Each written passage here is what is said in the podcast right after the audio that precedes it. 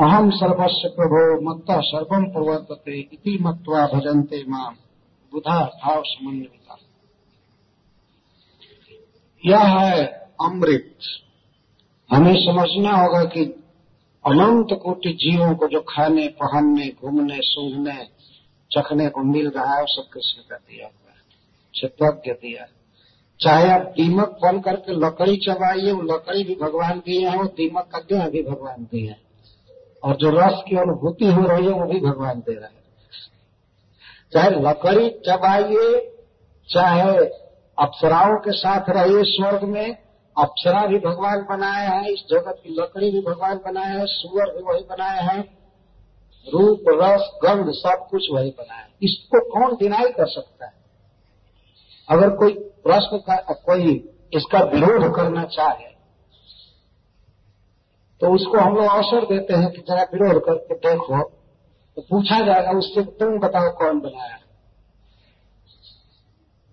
कौन बनाया? हम सब आए तो खाली हाथ आए, हैं ना? हम यहाँ से कुछ फूल लेकर के आए थे क्या इस दुनिया में माला पहनेंगे? गंध लेकर के आए थे, हवा लेकर आए थे, पानी लेकर आए थे। कुछ लेकर के नहीं आए। लेकिन कितना कितना सुन रहे हैं, खा रहे हैं, थाली में कितनी कटोरियाँ सजाई जाती उसमें से एक भी बस, एक भी पदार्थ, एक भी कटोरी लेकर आए थे। कुछ भी लेकर नहीं आए थे, और न लेकर जाएँगे। ये क्षेत्रों के सारी व्यवस्था किया है। आओ, भोगो, शरीर भी यही छोड़ो, जाओ। दूसरा शरीर मिलेगा। और उस शरीर के अनुसार मैं तुमको भोग दूँगा। तो जल में जन्म हो गया तो जल के भीतर कुछ भोजन दूँगा।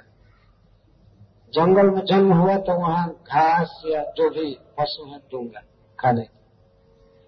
पेड़ पौधा, कीट पतंग की जोनी बना दी है उसमें भी फल, फूल तीन का आदि खा करके रहना। सब कुछ कृष्ण बनाए। तो परम भागवत जडभरत जी के प्रवचन का सार है। वास्तव में सारा प्रवचन वो क्षेत्र पर ला रहे हैं, जिन्हें भगवान वासुदेव कहते हैं, कृष्ण का। सारा प्रवचन केंद्रभूत हो रहा है, आकर के। तो हमें मन के आवेग से, मन के कार्यों से बचना चाहिए और आत्मा को सामने लाना चाहिए। और आत्मा किसके पास हो जाए? क्षेत्रज्ञ और क्षेत्रज्ञ से समझौता हो जाए। एक है समस्त क्षेत्रों का क्षेत्रज्ञ और एक है अपने देह का क्षेत्र केवल। वही पूरा नहीं जानता। क्षेत्र भगवान कहते हैं इदम शरीरम कौन तेगा क्षेत्र नित्य विधीयते एक योग तम प्राहु क्षेत्र तब विदन हे कुंती नंदन इस शरीर को क्षेत्र कहा जाता है और इसको जो जानता है वह क्षेत्रज्ञ है तो जीव भी क्षेत्रज्ञ है। लेकिन थोड़ा सा जानता है, बस। तो शरीर में क्या क्या हो रहा है, कैसे अन्न पचता है, इसको वो नहीं जानता है। लेकिन कुछ जानता है, शरीर में कहीं सुई चुप हो जाए, जान जाएगा। इसको ये जानकारी है। भूख लगती है तो जान जाता है कि अब हमको भूख लगी। इसको जानकारी है शरीर या पीड़ा होती है या गर्म हवा लग रही है तो इसको पता लग जाता है। ये भी क्षेत्रज्ञ है, लेकिन पूरा पूरा क्षेत्रज्ञ नहीं। और कृष्ण पूरा क्षेत्रज्ञ है और सबके क्षेत्रज्ञ हैं। सभी काल में और सब जगह। क्षेत्रज्ञ मान विधि सर्व क्षेत्र सुधारत और क्षेत्र क्षेत्र ज्ञानम, जब तक ज्ञानम मतलब भगवान कहते हैं कि क्षेत्र और क्षेत्रज्ञ का जो ज्ञान है, मेरे मत से वही ज्ञान है। बाकी सब भगवान कहते तुम कोई अपना मत दे, अपना ओपिनियन दे, लेकिन मैं अपना ओपिनियन दे रहा हूँ। आत्मा और शरीर को ठीक ठीक जान लेना यही है ज्ञान। आत्मा का अर्थ है यहाँ चिन्मय पदार्थ से, भगवान का जीव का और शरीर का अंतर समझ लेना भगवान में और आत्मा में भी अंतर समझना चाहिए, केवल देह और आत्मा में नहीं, ये बहुत आवश्यक तो क्षेत्रज्ञ हमको जीवन की सारी आवश्यकताएँ दे रहा है। उसी क्षेत्रज्ञ को हमें समझना है। अच्छा वह क्षेत्रज्ञ बाहर से कंट्रोल नहीं करता है क्षेत्र को, भीतर बैठा रहता है। प्रकृति के अंतर्जामी कारणोदक साई प्रकृति के भीतर है गर्भोदक साई गर्भ ब्रह्मांड के भीतर है। और चिरोदक साई भगवान प्रत्येक जीव के अंत हृदय में, हृदय से, भीतर से कंट्रोल कर रहे हैं। तो ऐसे नहीं समझ लेना चाहिए कि वो भगवान तो अधीन है, ये है, वो है। राष्ट्रपति यदि किसी कार के भीतर बैठ रहा है तो ऐसा नहीं कहा जाएगा, ये राष्ट्रपति जो है कार का दास है कार के अधीन हो गया। वो कार के अधीन नहीं है कार उसके अधीन है। है कि नहीं? कार उसकी सेवा करती है। उसकी इच्छा के अनुसार कार को चलना है। कार के भीतर है, इसलिए नहीं कहा जा सकता कि ये कार के अधीन हो गया। इसी क्षेत्रज्ञ को हमें समझना है। तो क्षेत्र देवता मनुष्य विभूति जीवस से माया रचते सुमित्रा, आविर्हिता वापि तिरोहिता सिद्धो विचष्ट ये विशुद्ध करते यह जो क्षेत्रज्ञ है, वह मन के इन विभूतियों को, विभूति मतलब इसके विकारों को देखना, खाना, सुनना, हर्षित होना या दुखित होना क्षेत्र सब कुछ देखता रहता है।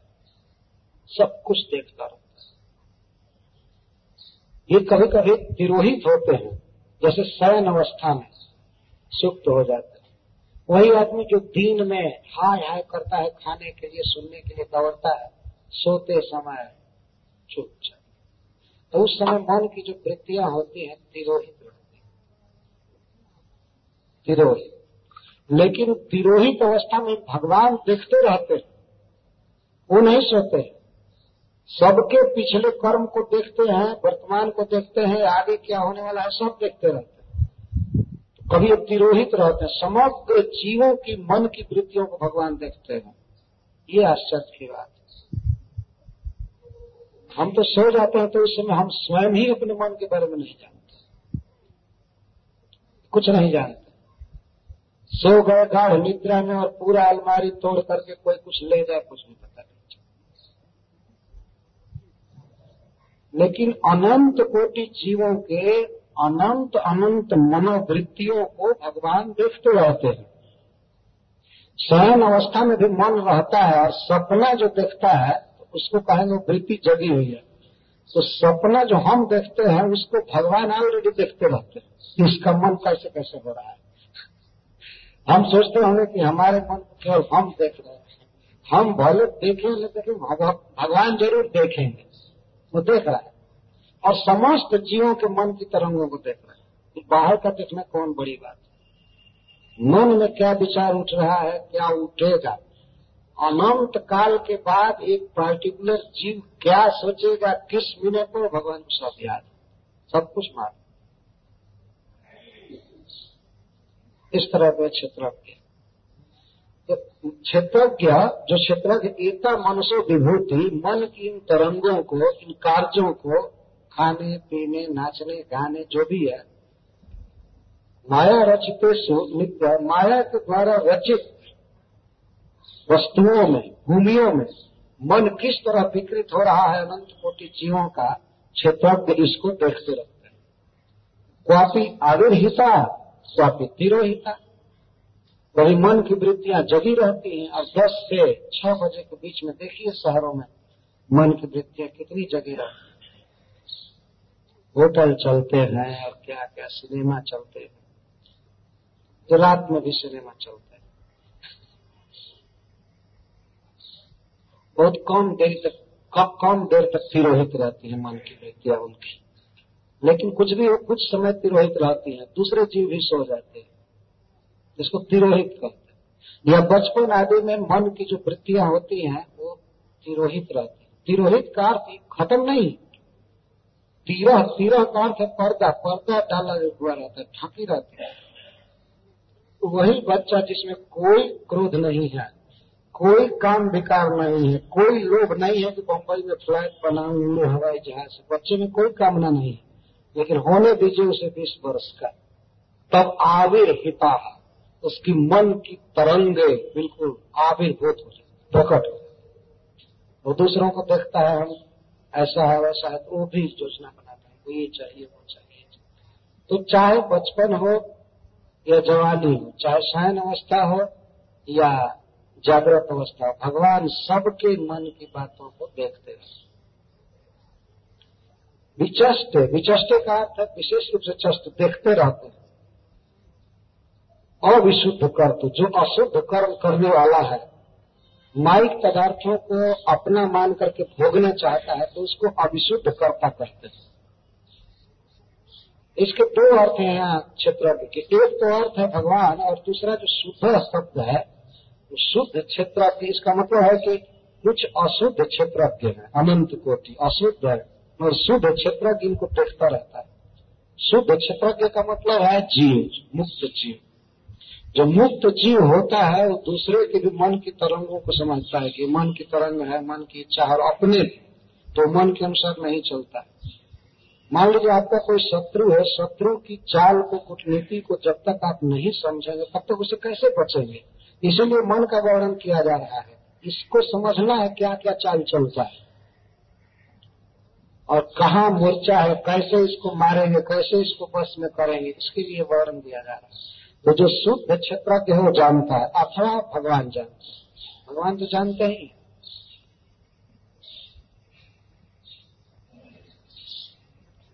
क्षेत्रज्ञ शब्द बहुत प्रसिद्ध है। इसीलिए वह कौन क्षेत्रज्ञ है? क्षेत्रज्ञ का जरा वर्णन कीजिए। मान लीजिए जिज्ञासा होगी तो इस पर रघुगण जी क्षेत्रज्ञ का वर्णन कर रहे हैं। क्षेत्रज्ञ आत्मा पुरुषः पुराणः, साक्षात् स्वयं ज्योतिरजः परेशः नारायणो भगवान् वासुदेवः स्वमायात्मन्यवधीयमानः तो क्षेत्रज्ञ दो प्रकार के हैं। एक तोम पदार्थ जीव को कहते हैं और तत्पदार्थ ईश्वर को कहते हैं। तो क्षेत्रज्ञ यहाँ जो सुप्रीम क्षेत्रज्ञ है, वास्तव में सभी काल में रहेगा क्षेत्रज्ञ और सबका क्षेत्रज्ञ तो उसका वर्णन किया जा रहा है। जो क्षेत्र शब्द है, वही इस समय खेत शब्द हो गया है अपभ्रंश में। संस्कृत का क्षेत्र शब्द आजकल खेत कहा जाता है। तो खेत के बारे में कौन जानता है? किसान जानता है। कौन खेत लंबा है, चौड़ा है, या ऊँचा है, नीचा है, इसमें पानी देना है, कौन फ़सल किस खेत में लगी हुई है कि कौन पक गया है, किसको काटना है, किसको बोना है, किसान जानता है। तो से कहिए खेतक मतलब खेतक तो जैसे किसान में और खेत में भेद है है कि नहीं? उस तरह से आत्मा में और देह में भेद आत्मा खेत नहीं है ये किसान खेत नहीं है, वो खेत में काम करता है। या खेत में उत्पन्न वस्तुओं को खाता है, लेकिन वो खेत से अलग है। इसी तरह से आत्मा जो जीव है, तोम पदार्थ जीव, यह शरीर से भिन्न है। यह शरीर से भिन्न है। तोम का अर्थ होता है कि जिससे सब कुछ उत्पन्न हुआ है, उससे भिन्न। और जो जिससे सारा जगत पैदा हुआ है, वो है तत्व पदार्थ, संस्कृत के अनुसार। तो भगवान भी क्षेत्र है तो भगवान देह से भिन्न है, ये तो कहने की कोई ज़रूरत नहीं। भगवान का भेद आत्मा से किया जाता है, और आत्मा का भेद देह से किया जाता है। हम ये समझें कि हम देह नहीं है, लेकिन भगवान को समझने के लिए समझना होगा कि अनंत कोटि आत्मा से परमात्मा भिन्न है। सजातीय हैं चिन्मय दोनों हैं, लेकिन एक परमात्मा है और एक केवल आत्मा। आत्मा का अर्थ होता है व्यापी। व्यापी का अर्थ होता है जो सबके भीतर प्रविष्ट है, व्यापक। कौन है? तो है आत्मा। आत्मा में परम जोड़ना होगा यहाँ। आत्मा मतलब व्यापी, सबके भीतर प्रविष्ट है। उपनिषद में कहा गया है, एक प्रभु सबके हृदय में विराजमान है और सबको प्रेरित कर रहे हैं। चेतयिता, प्रेरिता, प्रेरणा दे रहे हैं, चेतना दे रहे हैं। तो इसलिए उनको आत्मा कहते हैं।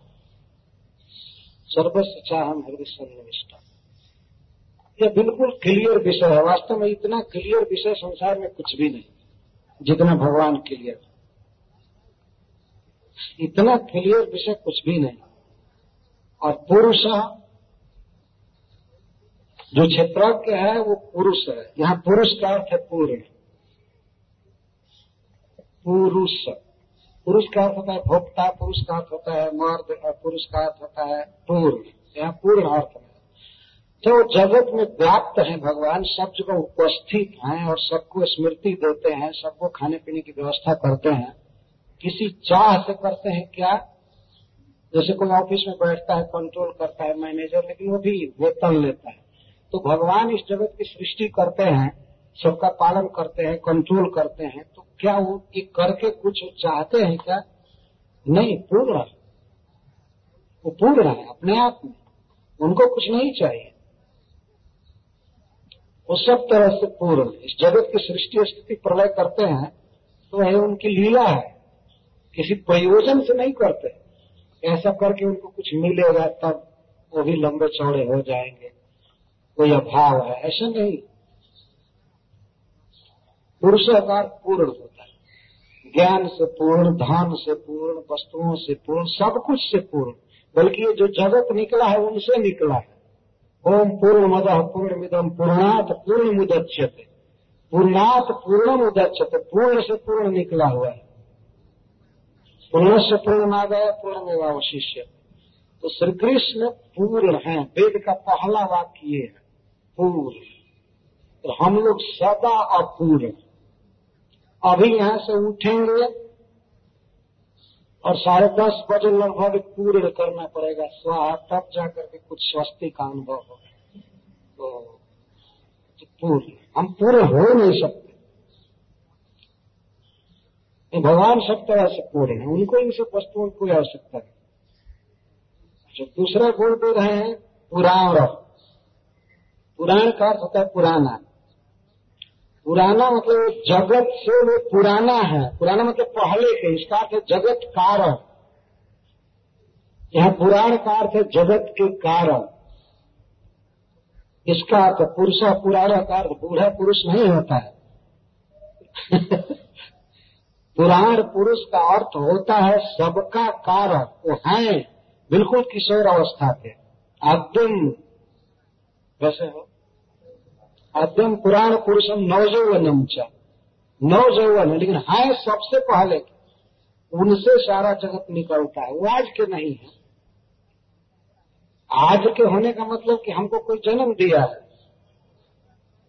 और कितने दिन के हैं? बर्थ डेट देख लीजिए। कितने दिन के हम पुरुष हैं? ये शरीर कितने दिन से है? जीव भी पुराण है, लेकिन वो कुछ पैदा नहीं किया। इसलिए वास्तव में वो पुराण नहीं। पुराण, पुरुष, भगवान। ऐसे आत्मा के लिए भी भगवान गीता में कहते हैं पुराण।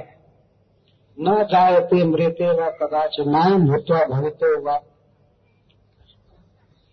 अजो मृत्यु शाश्वतोयम पुराण। ये भी पुराण है। और पुराण का एक अर्थ होता है पूरा करने वाला। ये जो भागवत पुराण है, इस पुराण का मतलब होता है हमारे जीवन में जो अभाव है, ज्ञान, भक्ति का, इसको पूरा करेंगे, इसको सप्लीमेंटरी कर तो वेदों पर जो बाद में वेदव्यास जी ने कुछ लिखा तो बस इसको सप्लीमेंटरी कहते पूरा करना है। ये पूरा करता है इसलिए पुराण। और पुराण का मैं इलायची खाया था तो तो मैं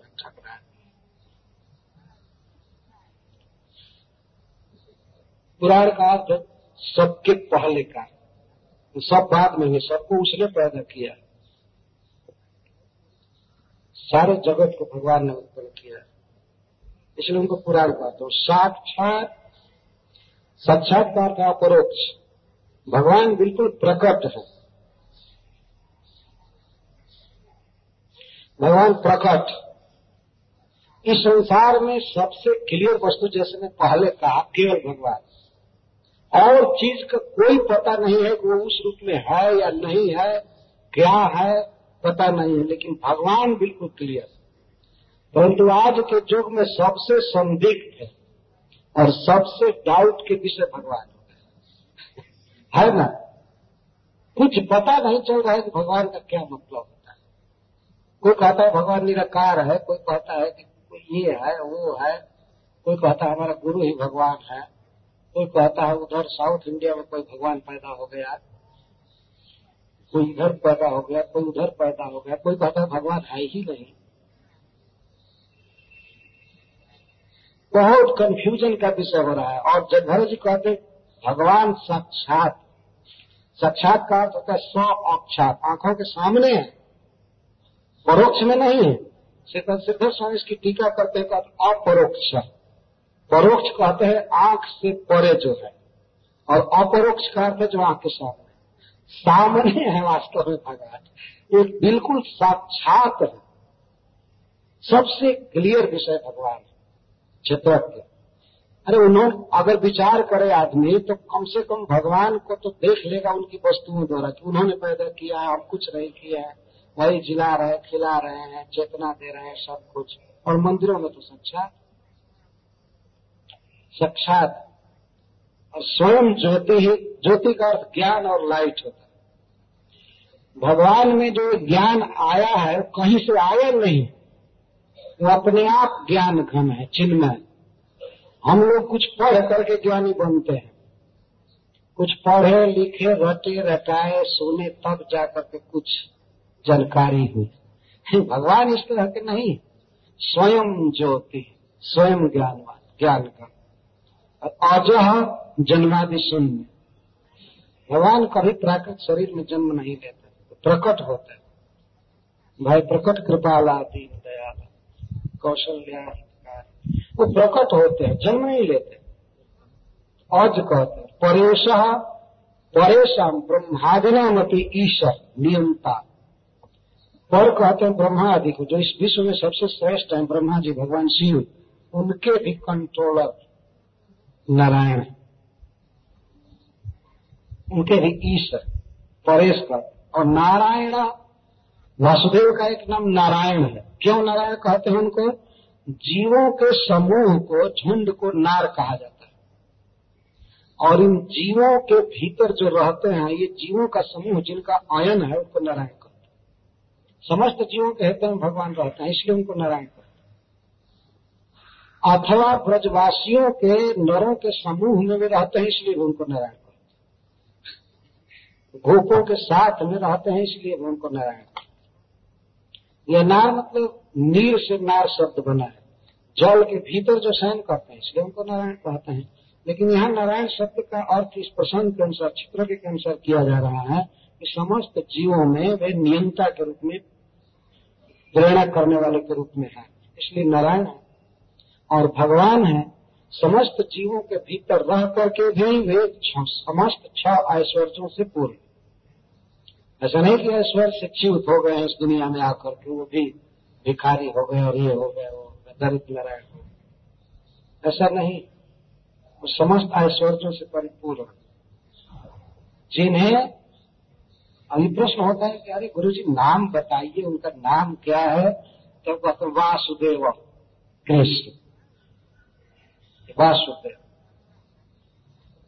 क्षेत्रज्ञ हैं भगवान कृष्ण स्पष्ट आ गया।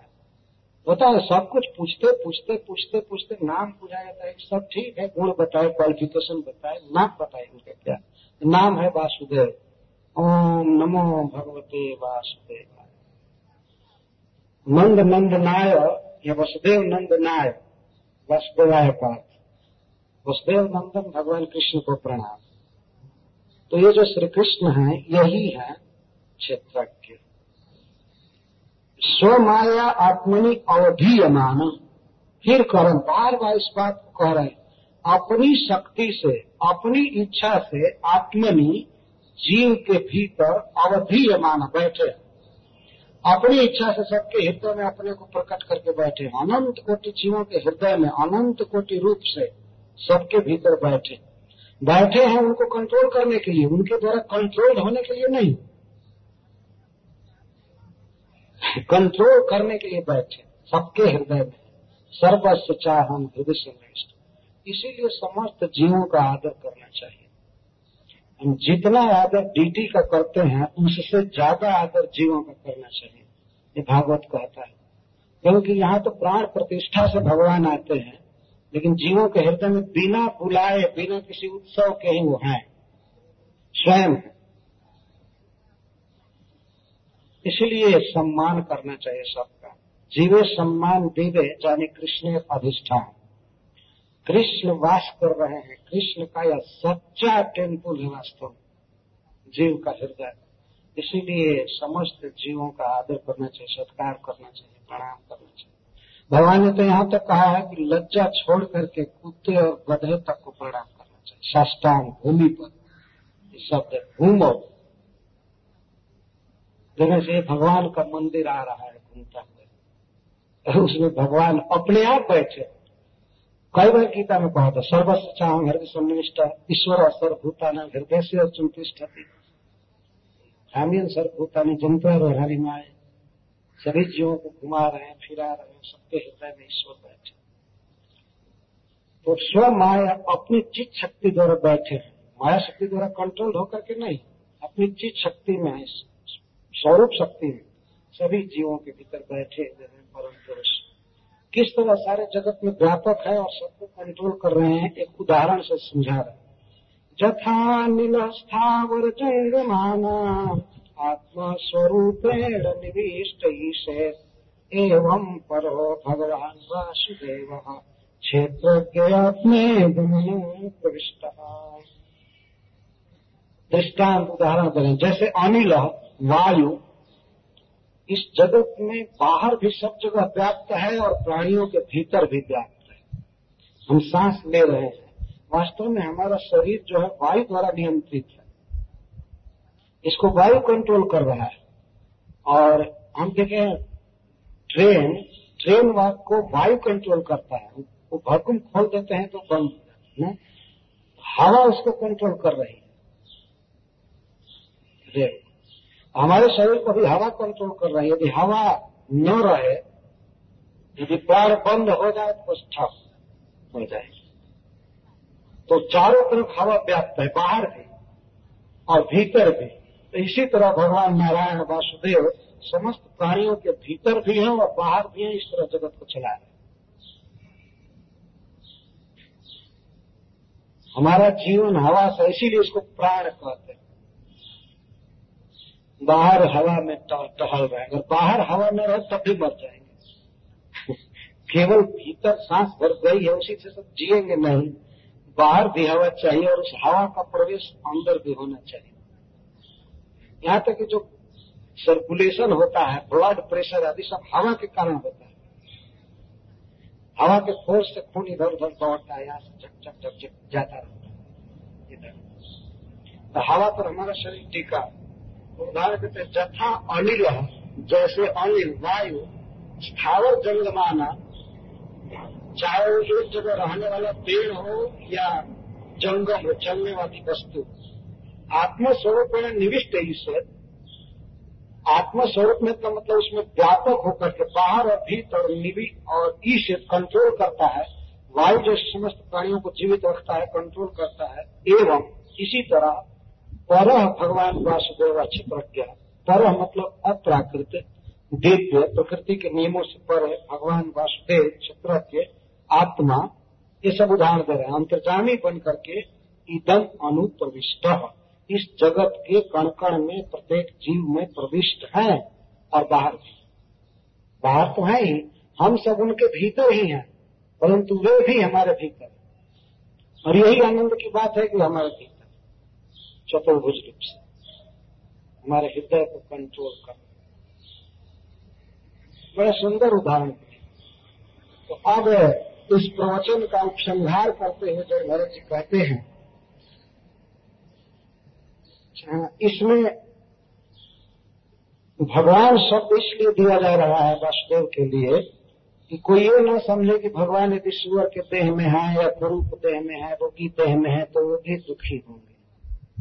इन देहों का प्रभाव पड़ता होगा। नहीं नहीं। किसी भी अवस्था में भगवान, चाहे किसी रोगी देह में रहे या देवता के देह में रहे, भगवान पर इसका कोई असर नहीं होता। भगवान भगवान है। इसलिए बार बार भगवान, वासुदेव भगवान, वासुदेव शब्द का प्रयोग किया जा रहा है। सावधान रहना चाहिए भागवत पढ़ने में। अब ये कह रहे हैं कि जब तक मन के इस कुराफात को मन की इन दूषित वृत्तियों को जीव नहीं जान लेता है, आत्मा नहीं जान लेता है, तब तक वो इस जन्म मरण में पड़ा रहता है।